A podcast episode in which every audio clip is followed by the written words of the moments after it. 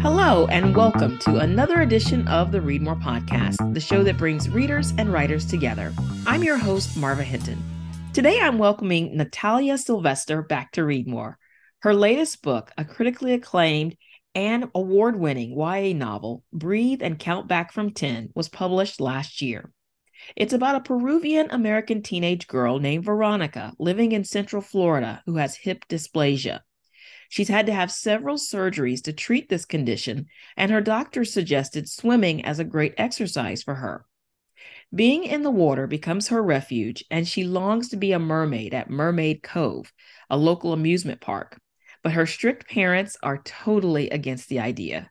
Natalia, thank you so much for coming on Read More again. It's always a pleasure to have you. Thank you so much, Marva. I'm excited to be back.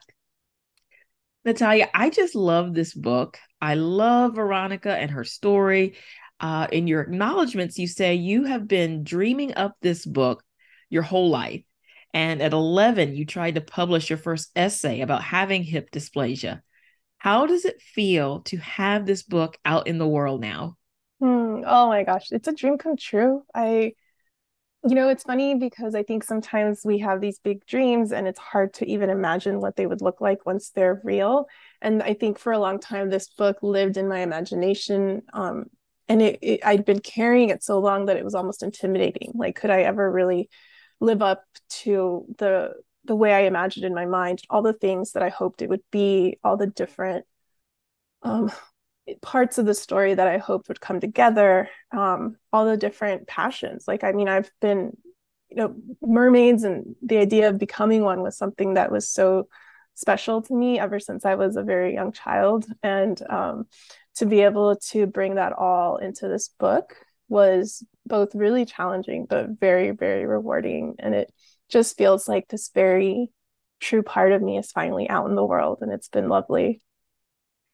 Well, when you write something that is so personal to you, does that make it easier or does it make it harder when you sit down and actually work on the project?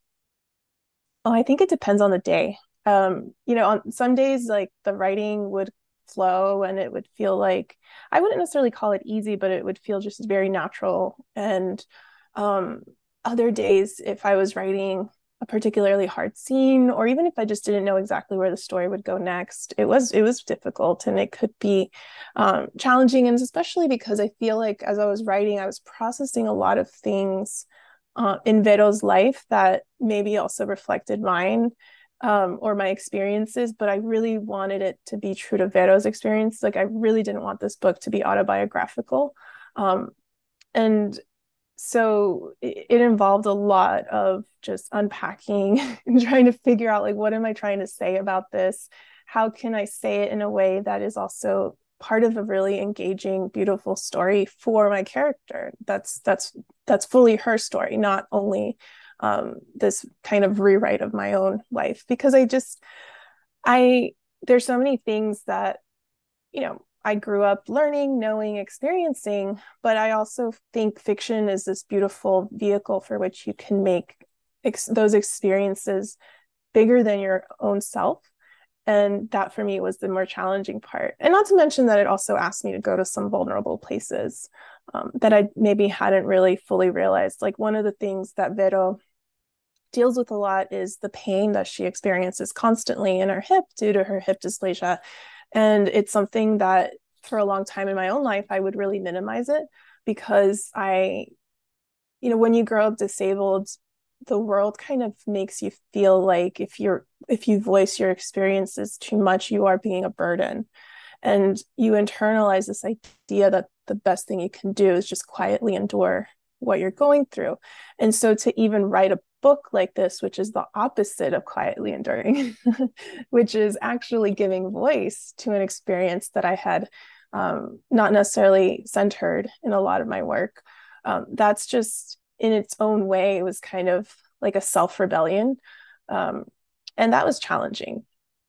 Well, since this book has been out, have you heard from a lot of teenagers who have hip dysplasia or other disabilities? I have, and I think that's been some of the most beautiful parts of this is that, um, you know, I've heard from teens who said that they felt seen in this book or they'd never read a book with a um, with a character who had the same disability as them. Um, and it just it's it's something that makes you feel less alone and it makes you realize that well if you're not the only one going through this then it's I, I think I like I draw strength from that. Like when I think like, oh, it's not just me. Like this isn't just all in my head. I'm not imagining it, right? Uh, and so when I've heard from teens who have um, who have gone through that, it's it's just really it's beautiful. Like it makes me feel seen um, in this in the same way when they say that they feel seen.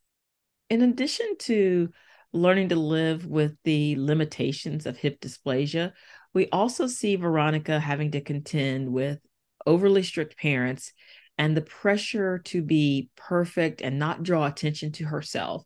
And this partly comes from her family being an immigrant family. They're from Peru, and there's this constant fear that they might be sent back.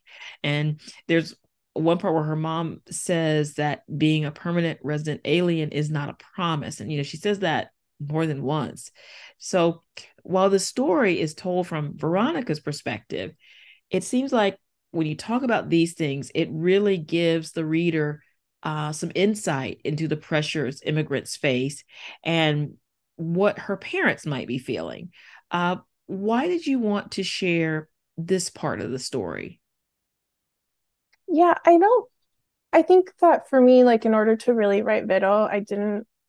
It only made sense to have her be this multidimensional person, um, and I've certainly in my own experience, I can't really separate my the the different parts of my identity. So I I couldn't imagine doing the same thing to Vero. So she, you know, I I look at uh, my experiences as an immigrant um, as being fully intertwined with my experiences as being disabled, as being Latina, as being a daughter, as being a best friend and a sister. All these things that end up coming forward in Vero's story, and I think so much of it ends up really boiling down to um, what are the expectations that you're supposed to live up to in this world that in this world in which maybe you've been told you don't quite fit in right um, you know vero even having hip dysplasia which is a condition in which your hip socket isn't fully aligned in the joint like it doesn't fully fit in you know like she feels that way both inside her body but even just in the world where she doesn't feel like she quite fits in as a latina as an immigrant as a disabled person. And so with um and the thing is that there's all these parts of her that are somehow tried like regulated and and there's um control like imposed upon them like she's supposed to act a certain way as a good daughter quote unquote you know she's supposed to act a certain way um, as a disabled person who maybe just doesn't um, complain, quote unquote, again, too much about her truths. Uh, she's supposed to act a certain way as a young girl who's just stepping into her own sexuality and maybe doesn't feel the freedom to explore it without shame. Uh, and so she's really struggling with this idea. Well what it comes down to is agency right? Like in all the ways it looks like who gets to have their say over your body in all the in the physical ways that it manifests be it through medical decisions or sexual decisions or um, you know the things that you do in, in, terms of pursuing your passions like becoming a mermaid. Um, and then who gets to have a say over your future and your life. And for her it's really a journey about um, taking all that power back but for me like you know being an immigrant is so that that journey is so similar because you're constantly navigating a system that's telling you you have to um, that you may not be able to, gain the approval of the powers that be in order to stay in the place that you are. And so it's also about like the movement like the physical movement not only of her body um, from the perspective of where she can what she can and can't do with her body but also just from the perspective of where is she allowed to just exist and just live and just be. And that extends to her family too. And they have they live with that fear um, and sometimes out of wanting to protect her and her little sister they maybe go too far. Her parents do in in in in crossing this line from we're doing this out of wanting to love and protect you to we're actually controlling you Well, we also see that push and pull in the way they talk to Veronica about her interactions with boys. They're very strict in that. I mean, they um, you mentioned that they were been calling her promiscuous or not not calling her promiscuous, but, but they've been warning her about being promiscuous since she was in elementary school. And these warnings, though, haven't had the effect that they intended. Now, there are scenes in this book that address consent and why teenagers might not open up to their parents. When you write for young adults, is it always about the story, always story driven? Or is there part of you that wants to put in certain issues to make sure that they're on your readers' radar, to give them the language, even to have these difficult conversations that come up for pretty much all teenagers? Hmm. Oh, I think that's such a great question. I think that for me, I always start with a story. Like it has to be a story that I like I can't actually for the amount of time and effort it takes to go through writing a book from beginning to end. Uh, for me, it's not sustainable if it's not a story that I'm loving, that I believe in, that I feel is true, even when I'm the one who knows I'm making things up right? Uh, but what's interesting to me is when i know something is true is when other truths start to come out. Um, and so it's almost like the more i'm driven by the story the more all of the multi the multifaceted things that exist in that story also come to the surface because i think that's how life is like no, nothing exists in a vacuum like and in, in some ways actually i remember when i first started writing breathe uh, because my my, my, my previous books always inevitably end up going to places that I didn't realize were there, but they're, they're, they're very important to me, but then they're sometimes hard to dive into. Um, I remember with Breathe, I was like, I'm going to do a story about mermaids and it's just going to be fun and splashy and it's going to have summer romance, uh, which it has all of those things. Um, but I also, the more I dove into it, I realized like I wouldn't be true, I wouldn't be being true to Vero's story if I only focused on the things in her life that are fun and romantic and splashy, because then that's just painting her experience with like one dimension. And it's actually erasing all the parts of her that even when she is experiencing joy, there's also parts that are bittersweet, right? And she is a teenager who, yes, wants to um, have a fun filled summer living out her dream of being a mermaid at this theme park and falling in love with this with the cute new neighbor um, but she also has really deep um, concerns and truths that she struggles with as well and she's very aware of them like she is very aware of the way language affects um, her life the way that um, that her parents own fears and traumas interfere with her being able to live out her dreams. Um, she's very aware of the shame, the way shame like weighs on her heavily. And if she's not fully able to name it in the beginning, um, it still doesn't mean that she's not experiencing it, you know? So again, I just, I don't believe in erasing any part of a, a character's story. And my characters happen to live in a world that marginalizes them and often oppresses parts of them. And so to write this book and not have at any point addressed these realities uh, wouldn't have been fair or even honest. Well, let's talk about mermaids now. Um, that was such a fun part of the book um, so much of the book is about Veronica auditioning to be a mermaid and the hard work she has to put in in the pool and the choreography that she needs to learn. You mentioned in your author's note that you based Mermaid Cove on a popular theme park in Central Florida. Did you actually talk to mermaid performers to uh, prepare you to write this? And if you did, can you tell me a little bit about how that worked? Or if you yeah. did, what you did to prepare? So this is really interesting because I was writing this book. I started writing it. Um, okay, I started writing it in truth because I had like inklings of it for years, and I'd maybe written a few ideas and, and paragraphs. But when I really started knowing, like, okay, this is where I'm going, this is where I'm headed, um, it was the beginning of 2020, and the book sold to my editor around February slash March, I think. And so now I had a deadline, um, maybe it's like eight months or so to finish that first draft. And I had planned, I was signed up to go to mermaid camp. There is a mermaid camp at Weeki Wachee Springs, which is what inspired this book. And, um, you know, you take classes, you learn their choreography, you wear the tail, you get to swim in it.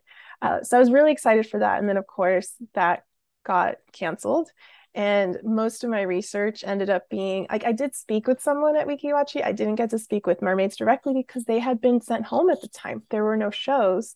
And um, but I did end up um, doing a lot of research through um, books, um, following blogs, they're like following other mermaids, uh, you know, YouTube, uh, just documentaries, everything I could find that was accessible to me during the the lockdown, uh, which ended up being challenging in its own way, um, but also very interesting because Vero's experiences of the mermaid, because her parents aren't very, um, they don't really, they think the her mermaid dreams are just kind of silly. They don't really um, encourage her in that, and so she often just kind of hides um, how she feels about them and like her obsession with them isn't something she necessarily like wears on her sleeve uh, when it comes to her parents. So mo- most of her interactions with that world are through like online videos, social media, uh, and it lives very much in her imagination uh, until she then, you know,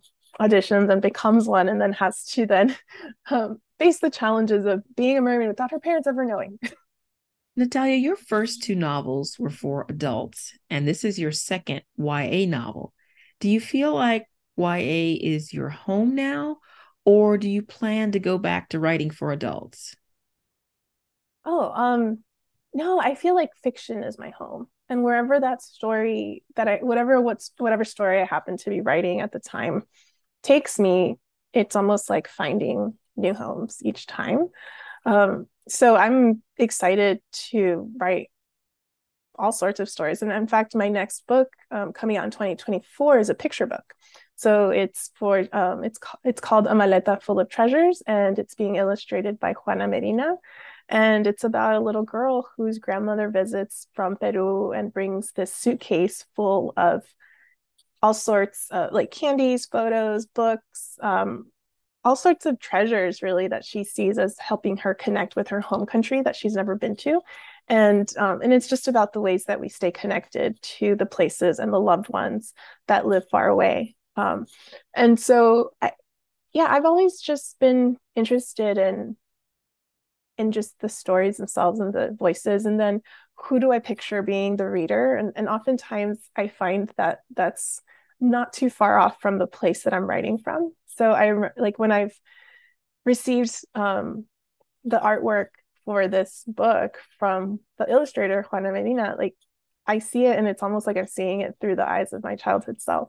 And I can't believe that, you know, like I think, wow, I I wish I could have told that little girl that one day she would see her own family life reflected in a book. Right. Um, so and I, I do have plans to write more adult books and um, more children's books, more YA, all of it. I want to be I want to be writing all of it. Well, let's talk about what you liked reading when you were a child. Did you have a favorite book at that time that you went to over and over again? I think I had many. Um, I remember being really, really enamored by all the Berenstain Bear books. Um, and I remember the first books that I really loved were Archie comics uh, because I just it felt more accessible to me and i still love archie comics. I, I adore the characters and seeing all the different ways that over generations you know the, the stories can manifest with these same characters and yet it can evolve with their times too. Um, but i just remember at the time because i was learning to read and i had only just learned to speak english uh, reading never came super naturally to me. So for me, Archie comics felt very accessible and they made reading feel fun and, and possible, actually. Um, I loved Matilda for the same reason because she was a young girl who devoured books, and I guess I had the same aspirations. Um, and then I remember, you know, I didn't actually read books that I felt like fully reflected me until high school.